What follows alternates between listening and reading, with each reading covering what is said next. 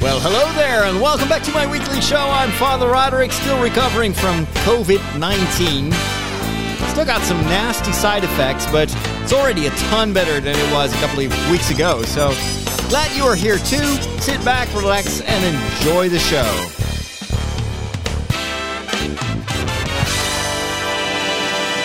This episode, like everything I do online, is brought to you thanks to my thriving community on Patreon, my monthly supporters that help me out. And in return, I provide them with an extra hour of entertainment every week, a show that you cannot listen to anywhere else. It's called Father Roderick to the Max. It is very much like this show. So if you like this kind of content and this style, then you will definitely enjoy Father Roderick to the max. But the topics are completely different. So there is a lot of stuff that I talk about that I won't talk about in this show. So if you're interested, or if you just want to support me and help me out, then by all means take a look at patreon.com slash Father Roderick. Do you know what's going on? This is what's happening in your world.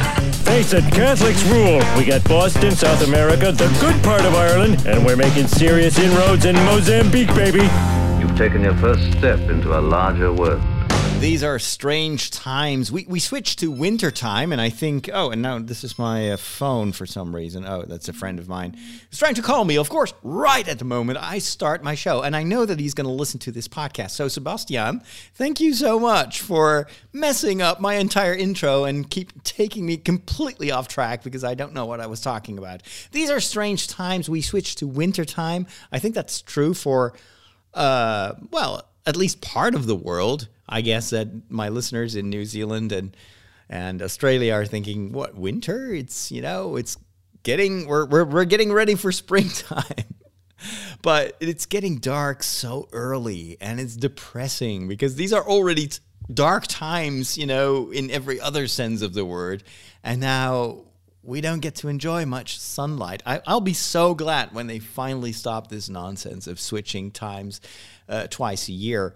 Uh, over in Europe, at least, they want to get rid of that. But now, of course, they're they're fighting about what what time to adopt. Are we going to adopt daylight savings time or the other time? Are we going to do wintertime or summertime? And there are different arguments. Apparently, from what I heard, wintertime is most congruent with our natural system. But then there are some proponents for summertime uh, settings because then it will stay uh, this it will stay light longer and that's good for the economy because well people will go sit and drink beers um, i would say if you choose choose what's good for our biological system because ultimately that will be good for the economy as well uh, but whatever they choose as long as we don't have to change twice a year because it's always messing up my mood. It's well wintertime is actually quite relaxed because then you can sleep a little bit longer and god knows that i need extra sleep now that i'm recovering from covid but uh, in the summer, when you switch to summertime, it's stressful. It's so stressful because then it takes me at least two weeks to kind of get in that rhythm of waking up an, an hour early. Thank you, Chin, for your for your support. Um, the, I'm always putting this on live, and then sometimes on YouTube, people will uh, will do like a super chat, which is also a way in which you can support me. So, and I always want to be uh, polite and thank everyone who who does that. So thank you so much for Chin. I'm also super excited to let you know, speaking of YouTube streams, that I'm going to resume. Um, at least within my my uh, possibilities, I'm going to resume Lego streams, which I know a lot of you love. It's just me chatting while I'm building Lego sets, and I've got a ton of of, of Lego sets still waiting to be built. I've got a backlog that will keep me busy until 2022. Um, but I finally created space uh, here in the studio to to do these Lego streams. That was one of the big issues that I had. Is just I didn't have a table because we're still working here at the rectory upstairs. I don't even have a floor. Well, I do have a floor to walk on, but there's no carpet or anything. We removed that because we had to get in the floor to completely redo the electricity and the internet cable cabling that is not yet finished. So upstairs, it's a big mess.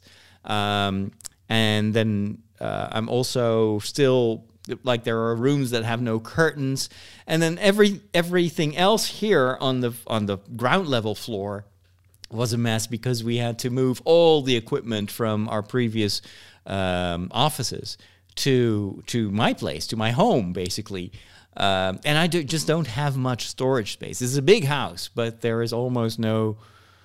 There are no there. There's no well. There's a big attic, but if you have like electronics and and that sort of stuff, you just basically need cupboards. So I had everything on this big table here in the on the left side of of me, and uh, that was the table that I hope to be to use for for Lego builds because you need quite a bit of space. If you remember, if you've ever seen my streams where I'm building uh, Hogwarts Castle with Lego, th- that was a huge table, um, and I, I made it even bigger by using. I think two sides of an IKEA cupboard that I just got for free at the, my local IKEA here, and uh, put those on the table to expand basically the space because there, I, there were just so many pieces. Um, well, I don't think that for my current sets I need that much space, but it's nice to have finally cleaned the table. And I would have done this earlier if it hadn't been for COVID, which, as I mentioned before, has caused me uh, to suffer from just these days that I'm completely wiped out. Uh, I can get tired from just walking to the local supermarket and getting some groceries, um, and I'll have to, uh, you know, recover for, for hours after that. It's it's insane. There are fortunately, thankfully, there are days that I feel fine and that I can work a little bit. So the other day I was able to go and film uh, another TV show. Tomorrow I'll be traveling quite a bit uh, to record another TV episode. Uh, and, and I just have to kind of gamble that I'll have a good day. If I don't have a good day, then it's going to be extremely taxing. It's part of, you know, what a lot of people that have had COVID 19 are suffering from. Could have been much worse. Um, I know people that are still uh, not smelling anything or they have these phantom smells. That could be the name of a new Star Wars movie, you know? Star Wars 10, The Phantom Smell. Uh, so they will smell things that are not there, like cigarette smoke or candles or whatever. Um, and they will completely misinterpret some other smells, like coffee may, may smell like uh, rubber or oil, uh, you know, ga- gasoline. I'm very thankful that I don't have that. Um, Oliver, also thank you so much for your uh, for your super chat uh, over on YouTube. I appreciate it. So I'm I'm also looking at the bright side and on the upside, I can smell everything again. At least I think I do.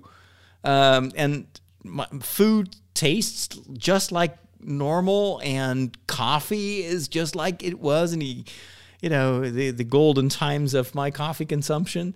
So I'm, I'm ready to go to Rome. Unfortunately, Rome is not ready to receive me because Italy also is going through some tough times now with the second wave. We're we're here in the Netherlands also in the middle of the second wave.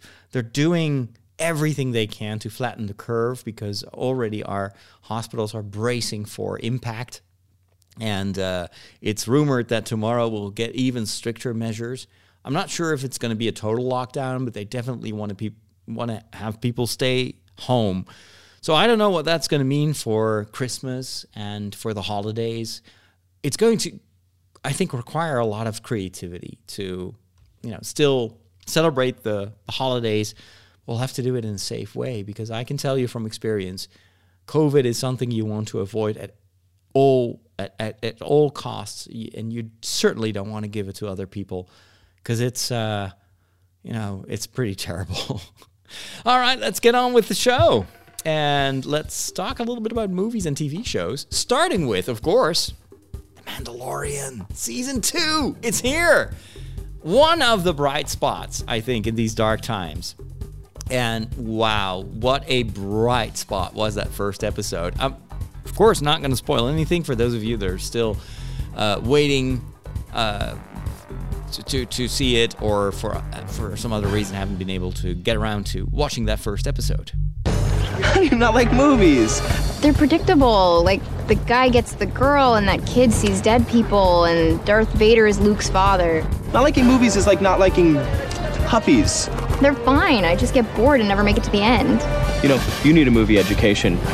You need a movication. Now I'm gonna give it to you. Right before I pressed the button of this jingle, someone asked me, Did you see The Mandalorian season two, episode one? Yes, I did. Finally. It took me three days. Normally, I'd be sitting, you know, very early on Friday morning uh, in front of my TV, waiting for the episode to go online and knowing that I will be one of the first people to see that episode because, well, uh, most of the world is still asleep, except for, of course, again, my friends in New Zealand and Australia. Um, but this time, I really did not have the time nor the energy to watch it. And I wanted to be in a good mood. I wanted to feel fit. And so I kind of postponed it until uh, Sunday evening. So I'm recording this on Monday evening. Yesterday evening, after Mass for Geeks, um, I watched it together with Inge and Hank, uh, my two uh, partners in crime, you could say, when it comes to organizing uh, the live stream on Sunday and I had a great time. It was really cool. We had brownies. Inge made some brownies, super caloric. Uh, I think there was a ton of chocolate and butter in it. And she served it with ice cream, of course, because why not add another thousand calories? So I think that one episode viewing uh, just added an extra two pounds to my to my overall body weight. Um, but it was it was glorious. What a great episode! I still always have to pinch myself and tell me this: we're watching a TV show. This looks better than most of the Star Wars movies. We get to see stuff that we could only dream about in the past. Uh, they, they are filling in blanks in the Star Wars canon, things that are just mentioned. Sometimes it's a character you see in the background or a, a certain alien race, and then they get, you know, they become front and center in this series, and they do it with so much taste and so much quality. I mean, we get to see this planet that we are very familiar with. Again, no spoilers here in this first episode, but it's never looked this good in the movies it's like, wow, if only the prequels could have been able to show us the planet this way. Unbelievable. It makes you really want to go, I don't know. I don't want a reboot, of course, of the of the original movies. I think you should respect the Star Wars movies as they are, even though they have many flaws. But I'm so glad that at least they can inject uh, some extra experience that will also, I think, kind of reframe what we see in the existing movies and give it some more depth.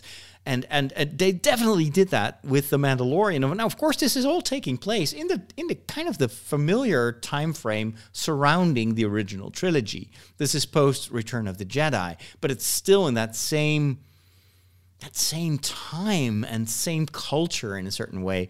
And so, seeing a lot of these uh, getting a lot of this background information and getting this this extra fabric added to to the Star Wars universe of those first three movies is is making my day. I never thought I'd, I'd see this, and oh my gosh, that first episode is so spectacular, and there's so many twists and turns and surprises, and and also, and that is going to be, I think, what I'm going to focus on in my YouTube commentary because you know this is just a general impressions uh, a talk.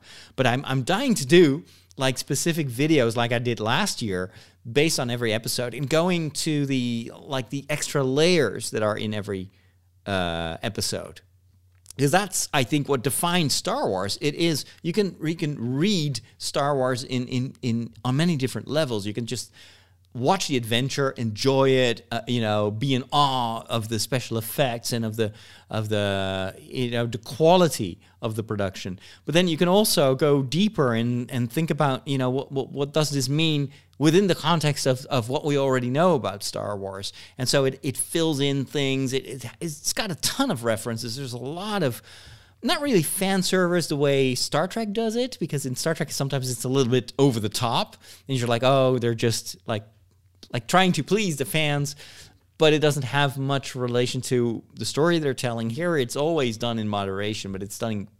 I think it's done very tastefully. Uh, but but there is an even deeper level, and that is the symbolic nature of the events in in every Star Wars story. So you can always wonder what what what is the the extra meaning of of what we see of the themes. It's always about choices, of course. Star Wars is about choices that people make, um, and so it's always it's always about us as well. It's also about our society because Star Wars touches upon a lot of these universal themes. I think that's a hallmark of, of Star Wars, and, and, and it maybe sets it apart from something like Star Trek. Star Trek is very much about, you know, let's just take very current discussions in society, even political, moral discussions, and let's just give them a little, you know, Star Trek veneer, and then we're all hip and and and up to date. Uh, I'm I'm kind of uh, maybe uh, not doing it enough justice, but I kind of feel like like Star Trek is. is so on top of trends in society that that could also age what, what they do now a lot quicker than what Star Wars is doing. Star Wars is always focused on kind of universal themes that we know from fantasy literature, from the Bible, from you know religions, philosophy, uh, mythology, and so st- you can still watch A New Hope and and and see a lot of relevancy of the themes in that movie for today. Whereas if you go back to you know what, what used to be like groundbreaking Star Trek episodes from even from the original series, you know. And you're like, wow, yes, that reminds me that in those days that was super new and shocking and and revolutionary. And now it's like, well, duh. you know, having a woman on the bridge and even a black woman that was a big thing for Star Trek, and they they they paved a way maybe culturally, but it also has aged quite a bit. And I think with Star Wars, it's a different type of storytelling. It's a different way to relate to uh, what's happening in society. It has to be relevant, of course. We, we need to be able to relate to the story that is told and the way in which it's told. But it's done from such a different angle than what Star Trek is doing. Speaking of Star Trek, now that I'm still uh, talking about that, the I, I watched the third episode of Star Trek Discovery, and of course, I've never. Um, shied away from from exposing you to my enthusiasm about uh, the you know this new era of Star Trek storytelling. I, I, really like Star Trek, but in the third episode, and this was the first time um, I experienced a little bit of kind of Star Trek trend fatigue. They're so gung ho on showing the, the the first what was it now a new a non-binary character and but it's always so explicit so over the top. So it gets shoved down your throat eh, to a point that it doesn't serve the story anymore. And the story becomes this is my personal opinion you don't have to agree with that of course but the story almost suffers because of that. And it, it, it the story is kind of like the pretext sometimes for intro, for introducing the audience to uh, certain I don't know political points that they want to make or a certain I don't know uh, trend that they want to reinforce. Uh, the same was true in the first season. I thought for the for the two uh, doctors um, on on board, which had a romantic relationship to male doctors, and it seemed to me like, and this is also true for this sec- for this uh, third season already of Star Trek Discovery. It seems like they always have to kiss on screen on the mouth, and I'm thinking, well, it it, it doesn't serve the story. It, it, it doesn't really help the characters either, in the sense that I I think it's much more interesting to go, you know, really do character development instead of just a kiss for for show. Um, that's kind of sometimes what I feel like. I was like, oh, here we go again. Um, like they put the story on hold, and now we need to make a point. And I don't know. I got a little bit tired of that. So I don't know. I still think that overall Discovery is doing a great job, but it's it's this again it's a different type of, of approach. And of course disney is doing sometimes the same thing with their series with their movies the choices that they make maybe also stories they don't want to tell or don't want to tell anymore. So sometimes disney also can be a little bit over the top politically correct or um, what i and, and again don't don't get me wrong. I'm not criticizing the fact that these shows and movies or stories are reflecting what's going on in society. I'm all for it. I think it's important that, you know, again, it, it has to be relevant. But what I do criticize is when it doesn't serve the story, when it becomes this isolated thing, this point they want to make, and again, using the story as a pretext to make a, a cultural or a political point, I think that's just bad writing, and it doesn't serve. It doesn't even serve the the, the point they want to make. Um, and I've, I've heard this criticism on Star Trek Discovery as well. It's like, why do the LGBTQ characters have to be so, in a certain way, so so stereotypical? Is that serving the LGBTQ community? Um, not everyone identifies with that kind of behavior. So I don't know. It's tricky. It's tricky to do this well, and I sometimes feel that Star Trek is going over the top with that, whereas Star Wars is maybe because they're just kind of focusing on these mythological themes that are of every society, every that you can find in every culture, it stays relevant longer. But anyway, I'm a huge Star Wars fan, so maybe that's just my uh, limited view or my prejudice. But uh, man, going back to The Mandalorian, there were some awesome moments in there visually storytelling wise i also always love this i've loved this from uh, about the mandalorian since since it started. I love the pace of that series. I love that it it it doesn't try to rush things. You, you can watch it and just dwell in the story. And i feel like most of the episodes are just allowing you to just take it in. It doesn't overfeed you with information or new characters or a lot of action. There is in every episode there's a ton of action, but you also get ample time to get to know these characters, see their interaction. The dialogue writing is amazing, so much better than in the movies, where the, the Star Wars movies always feel rushed, and that's on purpose. George Lucas was known to uh, to say to tell his actors, "Okay, let's do this again, but faster." And his editing style, and of course, uh, for the, at least for the first few movies, he was heavily involved in the editing process as well, with his back then his wife.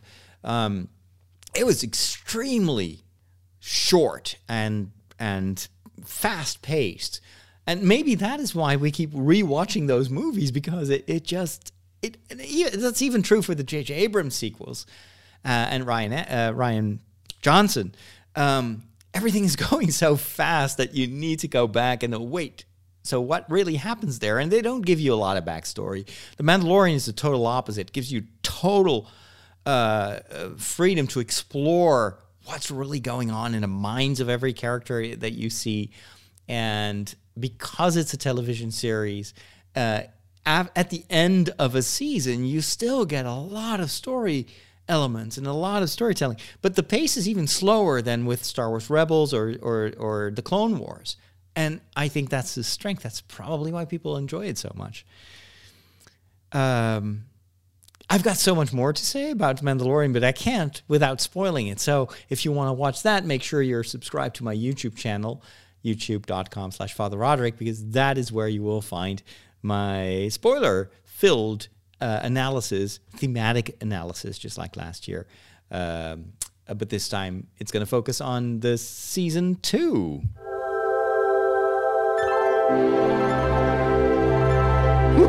Catholics rock!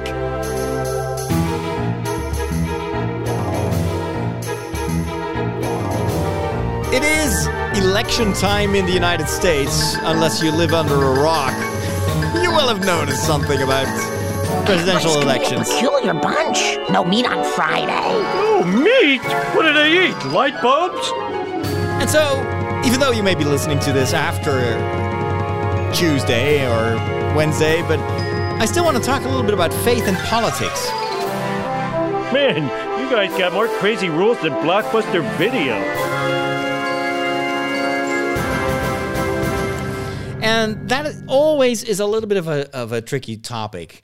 Religion is already very, you know, kind of a, like a hot button topic. And uh, some people will avoid talking about religion at any cost, especially, you know, during Thanksgiving or with their family or friends, because they know how, how divisive it can be uh, because it's something very important to people. And the more important it is, the more you can have opposite opinions and, you know, wars were started about religion.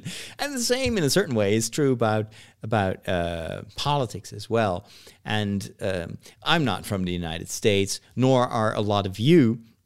But we also have uh, a lot of people from the US uh, that I consider to be my friends, even though politically they might be at total opposite parts of the spectrum. And one of the things that I value about my relationship with, with my listeners is that we always find so much common ground. There's so much to be excited about, to share. Uh, and, and it's that joy that I hope kind of is tangible when you listen to my shows. That joy is so much stronger than, you know, whatever political strife we may have. And I think it is totally legitimate that people have different opinions when it comes to politics. And uh, there wouldn't be a democracy without that. We uh, we the politics is one of the areas where we learn to respect each other and to work together despite our differences. And so, politics, in a certain way, is part of the game. It's part of life. It's always been part of our our human cultures. And there are people that are uh, very negative about politics. It's only dividing us. It is uh, it is polarizing.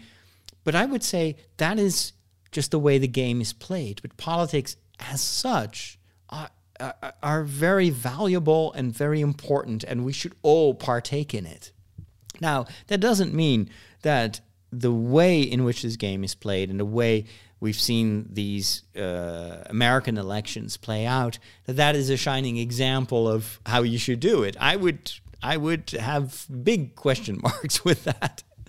I think that uh, a lot of a lot of my American friends are suffering from the division and the polarization, and especially the lack of respect for each other in the political landscape in in in the U.S. and and so I can empathize with their worries for the future because usually the the the attitude, the behavior that people display and and in a certain way train when they're having these political debates is also something that will eventually also start to influence their other uh, interactions, their other social interactions. And I think that that is definitely going on in the US where almost everything is political now. You can't. Speaking about Star Wars, this is one of the things that I noticed a couple of years ago, especially when uh, around the time that Rian Johnson's uh, movie came out, but there were already traces of that before that. That the the um, the sphere of Star Wars fans was, uh, and the sphere I'm I'm saying just what I always consider to be my family. You know, this this community of Star Wars fans was getting sour and divided. And there was a lot of fighting going on about where Star Wars would go and what it shouldn't do or what it shouldn't have done. But it wasn't a fan discussion anymore. It became a political discussion with proponents of the J.J. Abrams line and and people that completely romanticized the the, the, the time that George Lucas was still in charge. Um, there was a lot of, uh, I would say, uh, discontent and anger about the the kind of Star Wars stories that were being given to people, and I I always looked at that with a certain amount of, of bewilderment. I've always considered Star Wars to be a gift. And every story, every movie has had its its amazing qualities and also its flaws. And that that is what I enjoy because it, these are human stories. So of course they have flaws. Uh, and and uh, we can't you cannot write the perfect story. There is no such thing as a perfect story. And so I always felt that that at first I interpreted this as a kind of a display of maybe a spoiled generation, and I kind of put myself in the uh, kind of you know grumpy old man position of oh these youngsters they don't know what to be grateful. We had to wait four years to see another star wars. Do you know how long i've longed for a new star wars movie? And it took years and years and years before we got to see the phantom menace and so of course we loved everything it, these youngsters they just want to have it their way. They want to have their personalized. But then i started to notice that there's actually much more there was much more going on. This was also i think a reflection of the the early days of the news algorithms completely messing up the the way people looked at things. Now you know how this works, right? The algorithms, especially on YouTube and Facebook, they always they look at your behavior, they analyze it constantly, and if you display a preference for a certain type of video or story, they will give you more of that, knowing that what feeds the machine, what generates income, is engagement. So the more you click, the more time you spend on these social networks, the more business it means to its to their owners. But the algorithm has a very dark side, almost diabolical consequence, and that is once YouTube knows what you want to look at. I'm just taking YouTube as an example, you know, once you clicked on a few of those uh, often very sensationalist videos like Kathleen Kennedy, Kennedy will be fired because so and so and so, they will continue to give you more videos. You can test this yourself, you know. Do you like Andes? I'm not a big fan. I do eat it, but click on a, a you know two videos that show you a recipe for Andes, and then Go to YouTube the next day on your front page. What will you see? At least four or five or six videos uh, raving about Andes. And it might very well be that you actually really dislike Andes, but it will show. So imagine a Star Wars fan that is not really aware of what's going on, clicking on this sensationalist title uh, and, and with a, an accompanying thumbnail saying Rian Johnson will be fired and will never do Star Wars again, and Kathleen Kennedy will also be fired from. You know, they want you to click on those videos because the makers of those sensationalist videos want to generate revenue. They know that how more outrageous their news is, the more people will click on it. The more you click on it, the more of these outrageous videos you get. This is definitely what happened to Star Wars, and I think ultimately, when you when you only watch these, and there were a ton of conspiracy theories as well about Disney, about Star Wars, about J.J. Abrams, etc. Uh, and I think this happens not just in the Star Wars realm. This happens in all these different, you know, spheres of interest that we are that we're part of or not. And what it does is that if you only get that information from social media and let's be honest, we don't, many of us don't read newspapers anymore or watch regular TV. We, we just click on what we want to see. And so the algorithms feed us more of this content and it starts to narrow your view of things. I see the same thing happening in the Catholic Church or let's say the Catholic media realm. All these people that are, I am against Pope Francis because he did this and he did that, and, and, and so much anger, so much to me inexplicable hatred and and one-sidedness. But it is because these people only see similar videos that confirm their their the bias that has been growing. And you never get any other uh, opinions. You, you, you just don't get to see that anymore. The same happens on facebook as well. Now this is i think what also of course is even more damaging in the political realm uh, these algorithms are feeding your political bubble. And so, if you are for one candidate and against the other candidate, the, the algorithms will know that and will feed you more and more. And, and again, what makes you click? It's the outrageous stuff.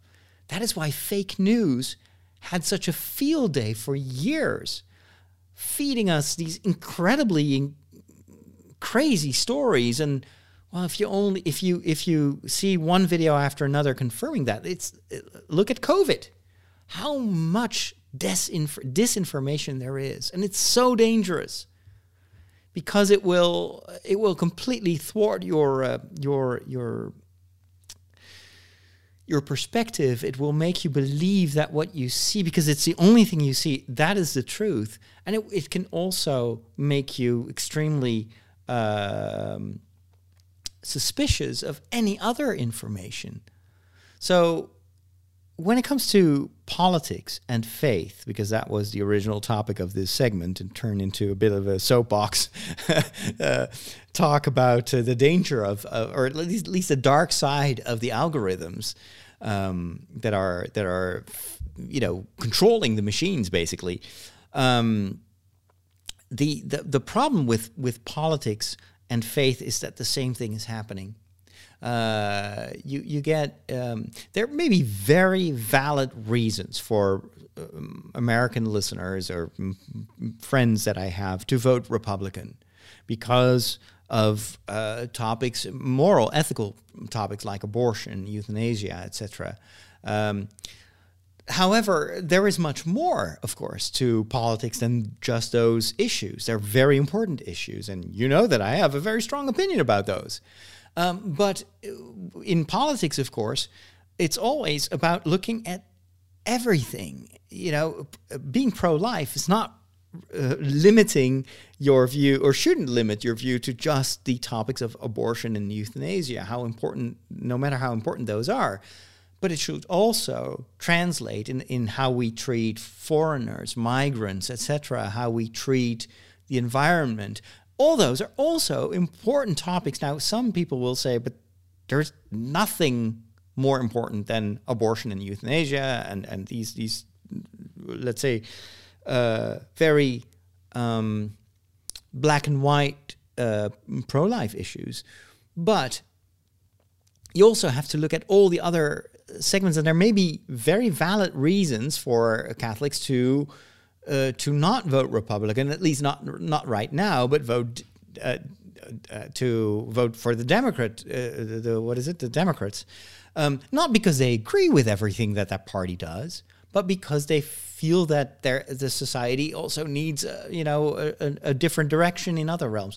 The Catholic Church. Now I want to make my point. The Catholic Church has always emphasized that taking part in the political process is very important if you have the right to vote, vote. Because there are so many countries where you're not able to vote, you're not allowed to vote, you end up in prison when you want to have any political influence. So take make use of your own responsibility because ultimately our society is what we choose to make it. And and use whatever influence you have to reshape the world according to your values. But if we don't partake in the political process, if we just zone out, um, blaming the polit- political process, we forget that we also play are a part of that political process, and not voting is also a way to to determine the future. It's it's it's a non-vote is also a way to vote in a certain way. Um, so, but the Catholic Church will also always defend your right to choose the party that you want to support. And so the Catholic Church will only give you general guidelines and moral, um, let's say, considerations, things you need to think about.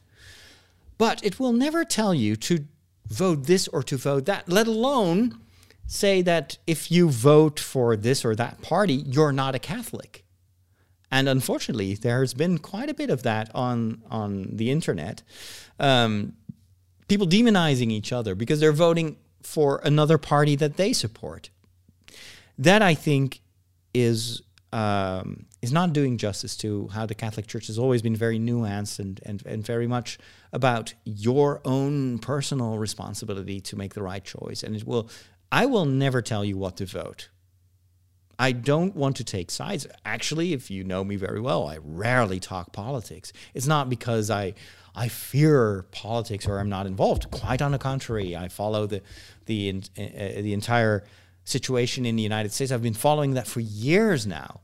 It's it's fascinating to me, and it, I'm also very very much interested in what's happening now. Uh, the, the process itself, not just the political side of it, but what is happening in American society because I think that it is in a certain way announcing certain certain trends here in Europe as well and other parts of the world. So there's a lot to learn from the political process, the way it unfolds. What it has shown me over the years is absolutely how important media are and and also the downsides of that and the risks of that uh, because media is in at least in in the United States is very much you know r- related to money and to streams of money and who is financing what and who owns which channel. I've seen the same thing happening in, in Italy as well, where at one point uh, the the um, the president back then owned large parts of the media and used those media to promote himself and to pr- promote his business. It, it, it becomes very dangerous when um, you lose a certain freedom of press and when the polarization becomes so big that you know some people will not be able to freely speak out, speak their minds anymore because you know it's dangerous.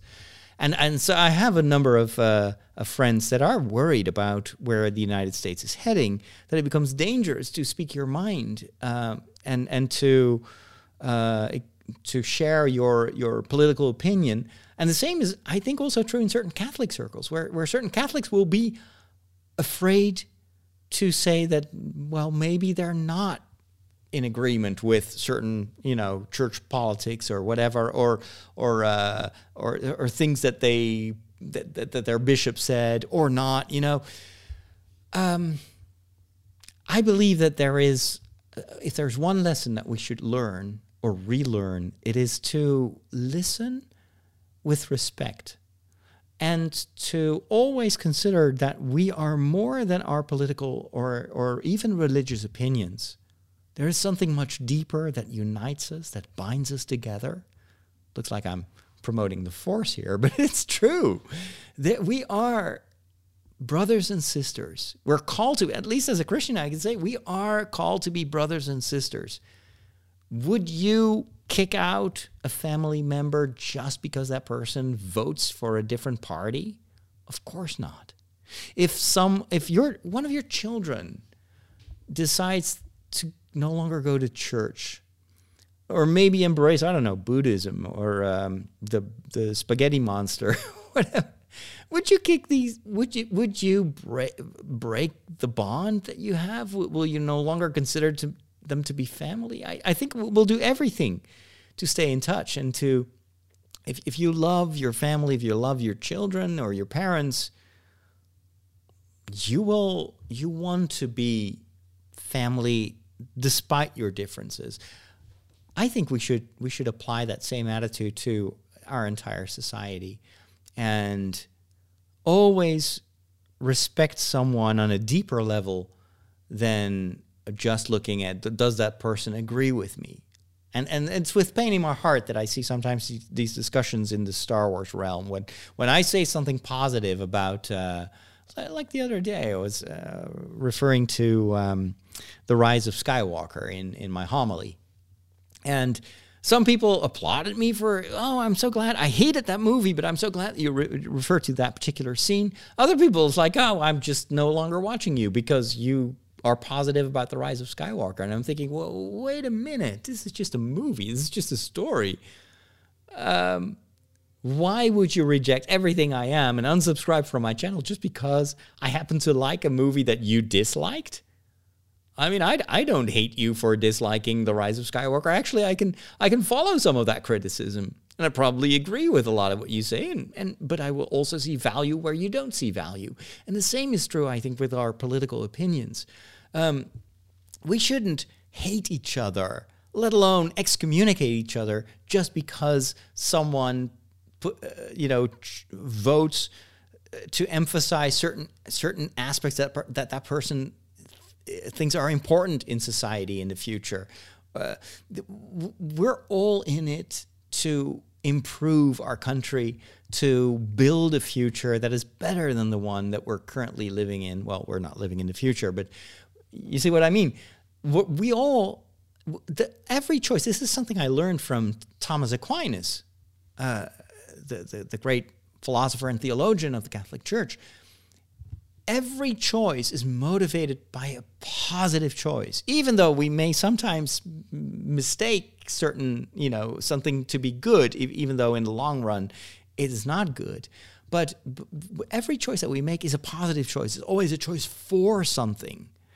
So, and and that's true. That's so deep.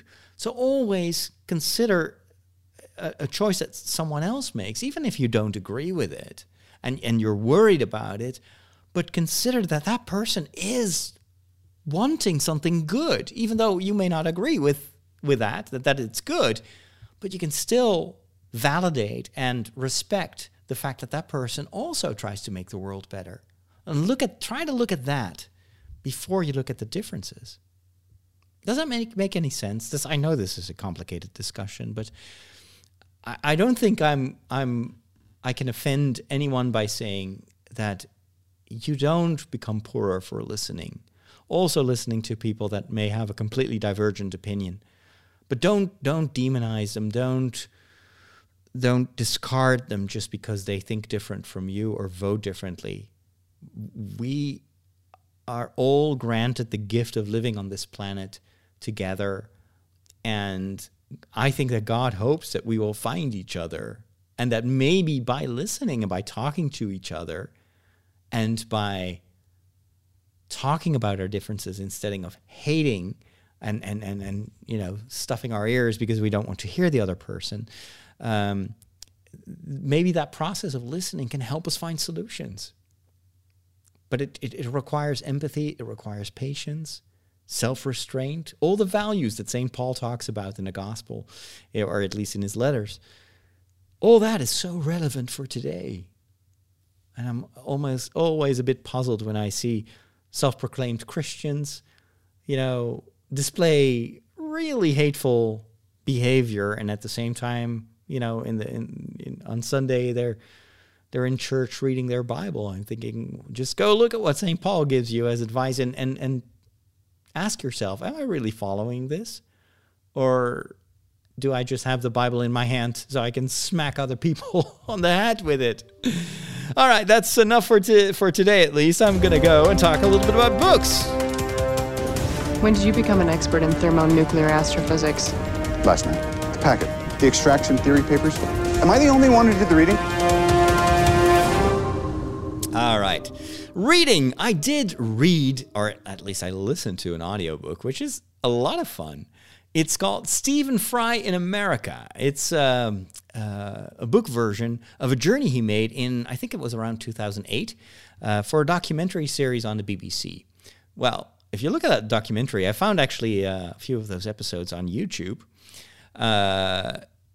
Those are the gold golden years of the BBC. That budget must have been through the roof, unbelievable.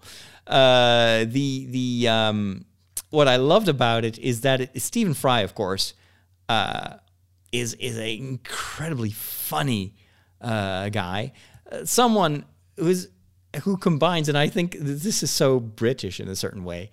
He, he has this incredible sense of humor, great talent. At the same time, lots of personal struggles and issues. He's he's been fighting uh, depression for many many years. Uh, he, life has not been kind to him, um, and at, and yet there's always a self-deprecating humor. I think that maybe also kind of part of his defense mechanism to um, to maybe I have to uh, do something here in the chat because uh, some people are not being respectful of each other.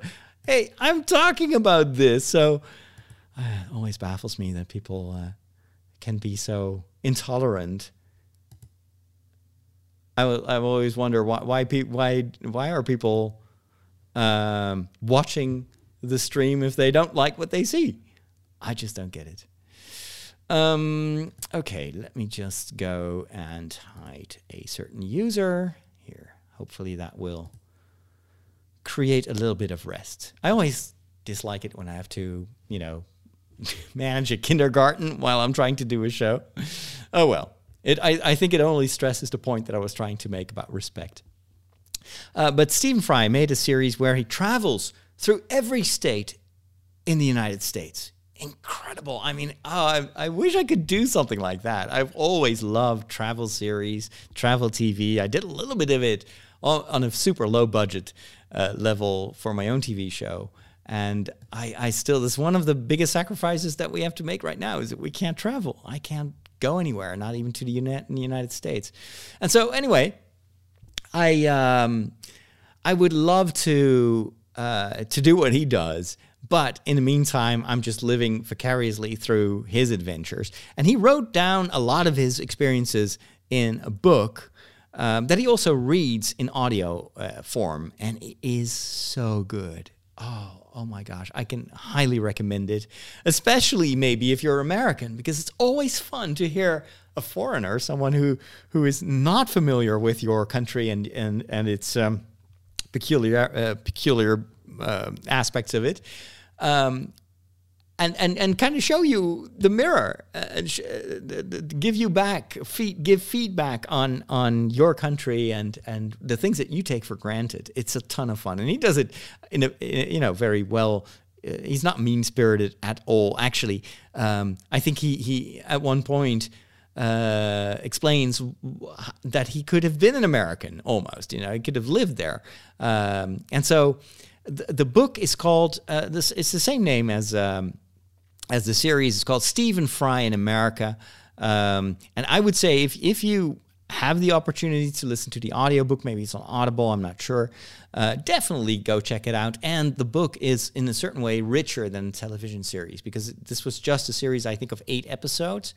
They did a sequel to it in 2015, just four episodes, because, of course, it's super expensive. And I know from experience, one hour that may seem like a long time, but you have to cut so much of what you film. And so the book is much richer and tells a lot of stories that you won't you won't see in the television series. Um, plus, it's read by Stephen Fry. And he, I mean, he read the entire Harry Potter series. Now, there is an American Harry Potter audiobook series, and there is a British uh, Harry Potter series read by Stephen Fry, and he explains in his one of his biographies that uh, when he was asked to read Harry Potter, the Harry Potter books, he, back then Harry Potter was completely unknown, and he was like, I don't know if I should do this It's a children's book. And he got into talks with uh, J.K. Rowling, and then ultimately decided, oh, what the heck, I'll just read it. And then he got stuck, of course, for this, this huge series that was just go, growing and growing, and all the voices that he had come up with, he had to maintain them for years and years and years. It's an incredible uh, um, accomplishment, I think. Um, but he's a he's a great reader and a great writer. So again, I highly recommend. It's called Stephen Fry in America. And um, if I think of it, I will also include a link to those YouTube episodes, or at least to the first YouTube episode that I was able to find on, well, on YouTube. And uh, maybe you'll like it just as much as I did.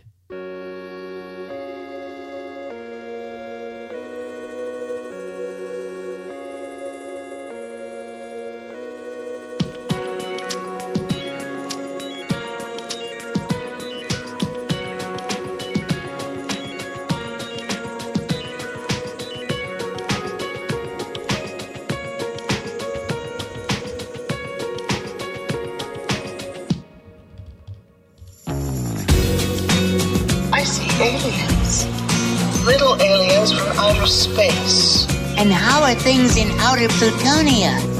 How many times have I told you not to wear your space boots in the house? Go to shape I'm in, you can donate my body to science fiction. Get your suit on! We need you! This is my science fiction slash fantasy segment where I talk about stuff that uh, you know I couldn't get around to in the movies and TV show segment.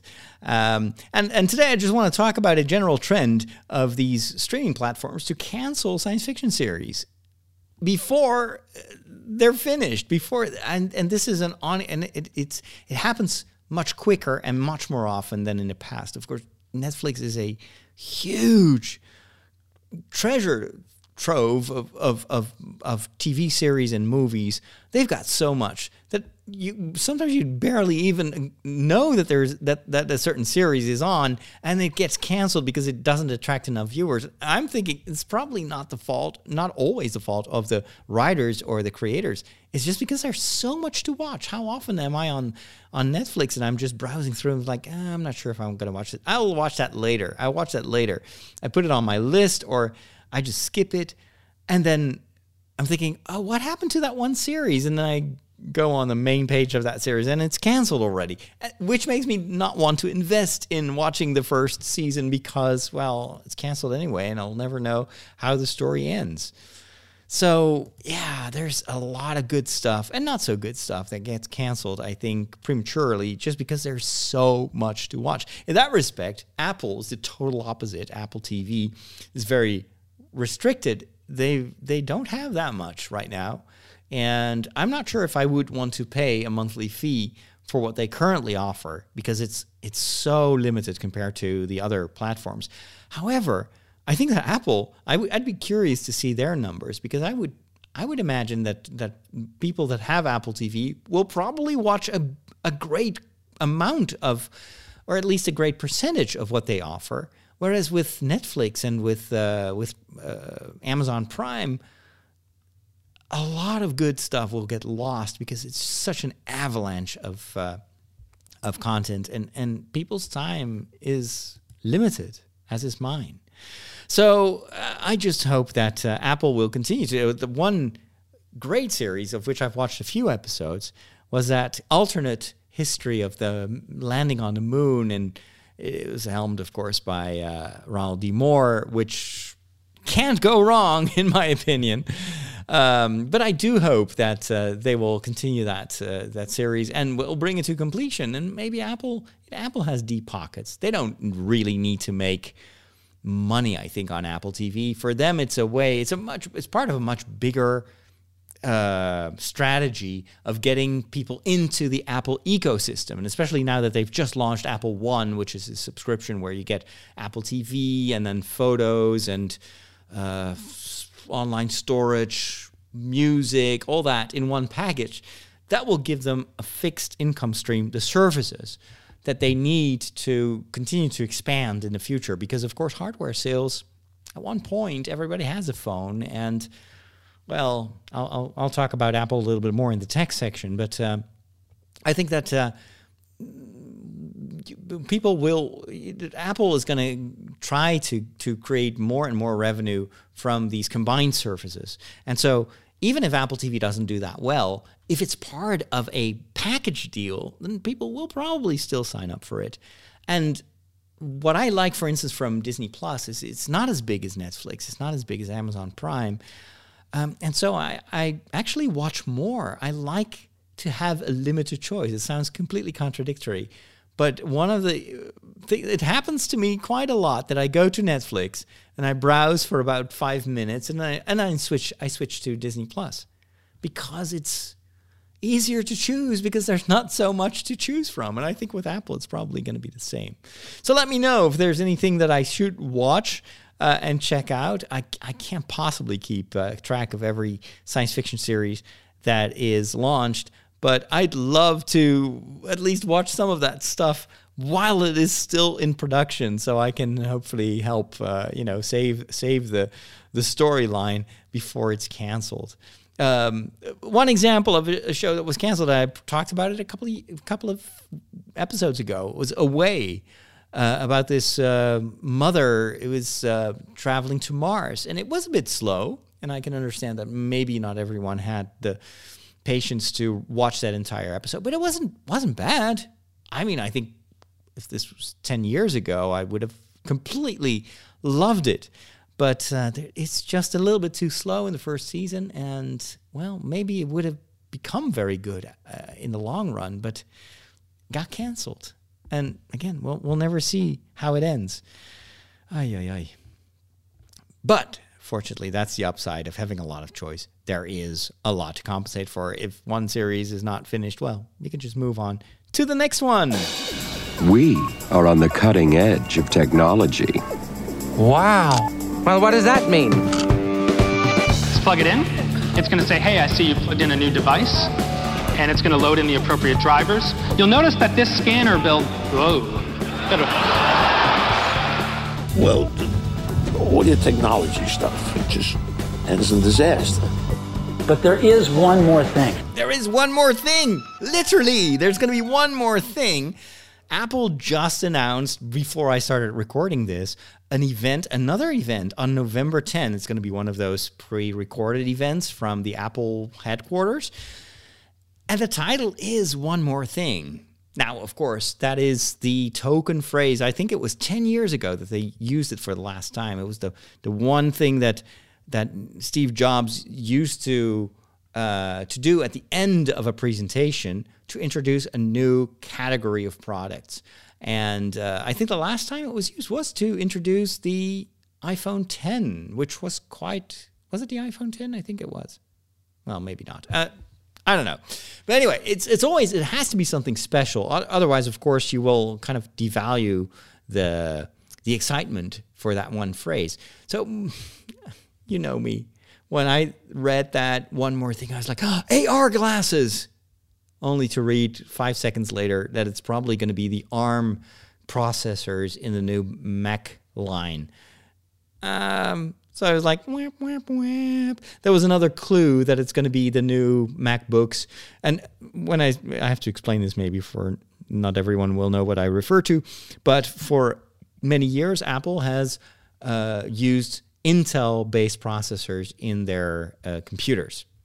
I'm not talking about the iPads or the iPhones, uh, but the, the, the MacBook and the, the, the regular iMacs, all that was based on Intel processors. Now, Intel has been struggling quite a bit to keep up with with the Joneses, and uh, uh, if you look at how Apple has improved its own uh, CPU uh, uh, technology, look look at the the the quality of the most recent Apple devices. The iPhones and iPads are more powerful than any other computer right now in the market, including the very expensive ones.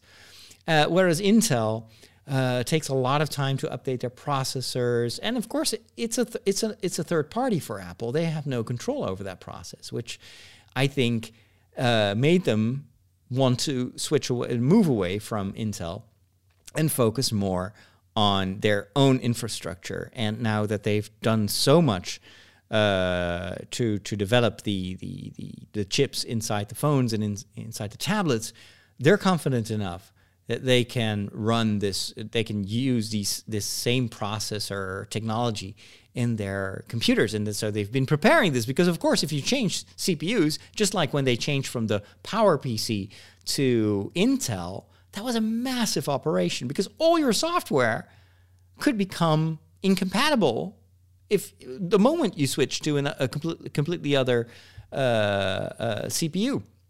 And so they've been preparing this for a long time, working on a new operating system that will kind of make the transition possible, just like they did with Intel when they first introduced the, the even the concept of uh, their computers running on Intel chips. They when they announced it, they already had Mac OS running for two years on Intel chips, and nobody knew.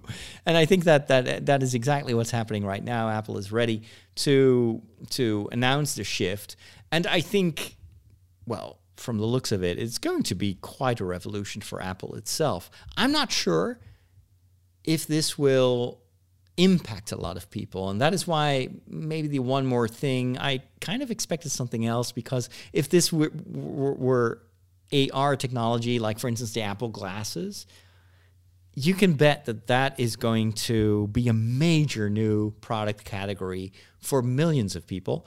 Um, I'm not so sure about the Macs because not many people are using Macs nowadays Now, before you start yelling at your your uh, your device on which you're listening to this, I know you are using a Mac, so I'm not talking about you. But still, if you look at the market share for for Mac computers, it's very small if you, compared to the Windows market. And um, so I, I'm not sure if if this warrants the title "One More Thing," but I can I I can imagine that for Apple for their own strategy and the way they look at their future. This is a big deal, and it's and so it warrants the the title. One more thing, the the AR little hidden message that they added to their invitation, just like they did last time with the uh, announcement of the what was it, the iPad Air, I think, um, is a three-dimensional Apple logo that flips up like the lid of a MacBook. So you can bet that their first computer with this ARM technology is going to be uh, a, a, new MacBook. Um, and of course, it will also have its own operating system. I'm kind of excited. I I I, I want to see what it does, but of course, will I switch? Probably not. At least not yet, because I I'm pretty agnostic when it comes to the device on which I'm working. What is more important to me is does the software that I use on a daily basis does that software work? And that brings me to the other thing that I wanted to share with you before I wrap up the show, and that is I finally made a decision about my next tablet. And yes, Cliff Ravenscraft, I'm talking to you. You are right, and I followed your advice. I went for the iPad. I went for the iPad 12.9. That was not your advice. You told me to get the smaller one.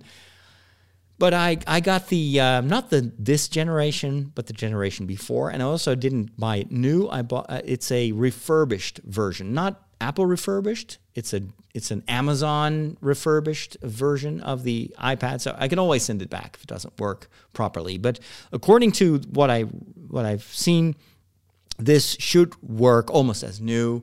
Maybe it's been used a little bit. Uh, maybe the battery, maybe just not 100%, but you know, who cares? My previous iPad Air uh, is 10 years old or something like that, and it still runs. It's a little bit slow, but it still is my go to device. And I, I use my tablet is the most important device that I have. And so I knew that um, I wanted.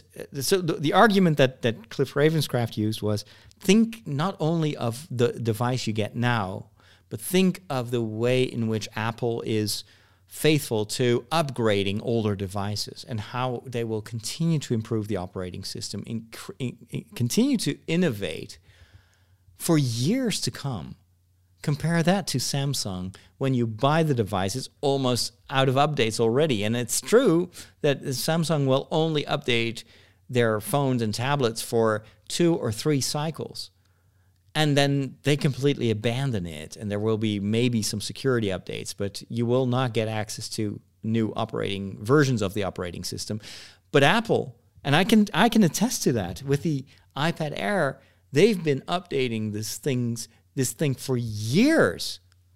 And so it's only recently that they stopped giving me access to the newer updates. So this one is running on i think ios 12 let me take a look so this device is this is just the original iPad Air. I don't know when it was made. It runs software version 12.4.8.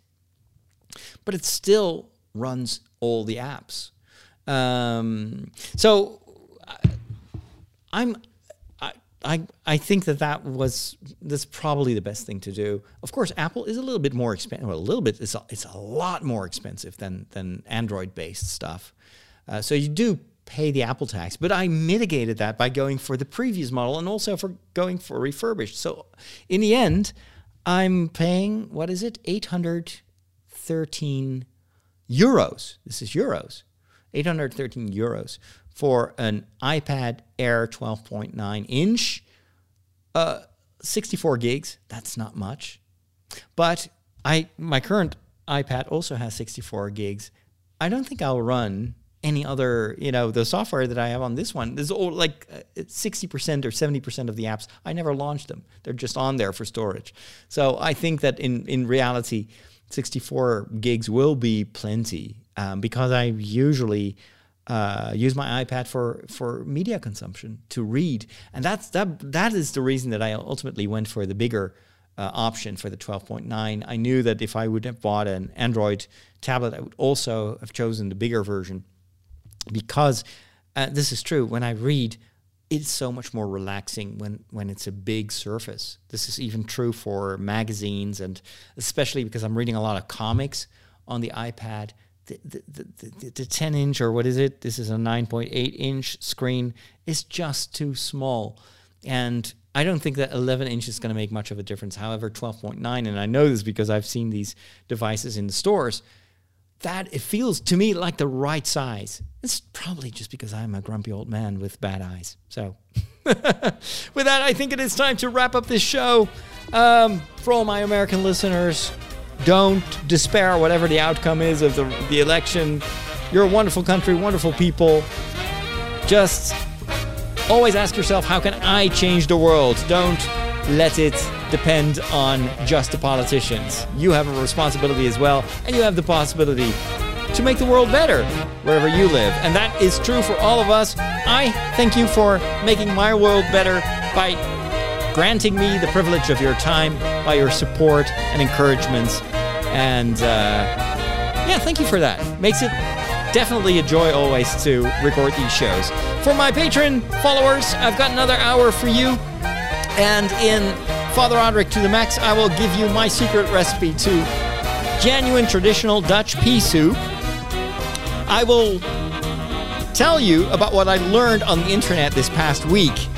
And I have been formed and tutored by the queen of cleaning on TikTok, and I will tell you all about it in the show as well. I'll also talk about uh, the liturgy, that's a, another staple ingredient of Father Roderick to the Max, and this time I'll explain what's the deal with these communion wafers, what are they made of, and why.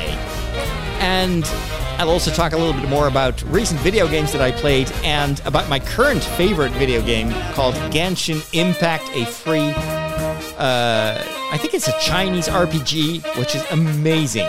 So, anyway, if you want to listen to that and much more, make sure you are a patron by going to patreon.com slash Father Roderick. You can already become a patron for as little as, what is it, 250 per month? And you'll get access as well to a wonderful community on Discord. It's my private Discord server, so no trolls in there, only good, friendly people. So, uh, all that and more for my patrons.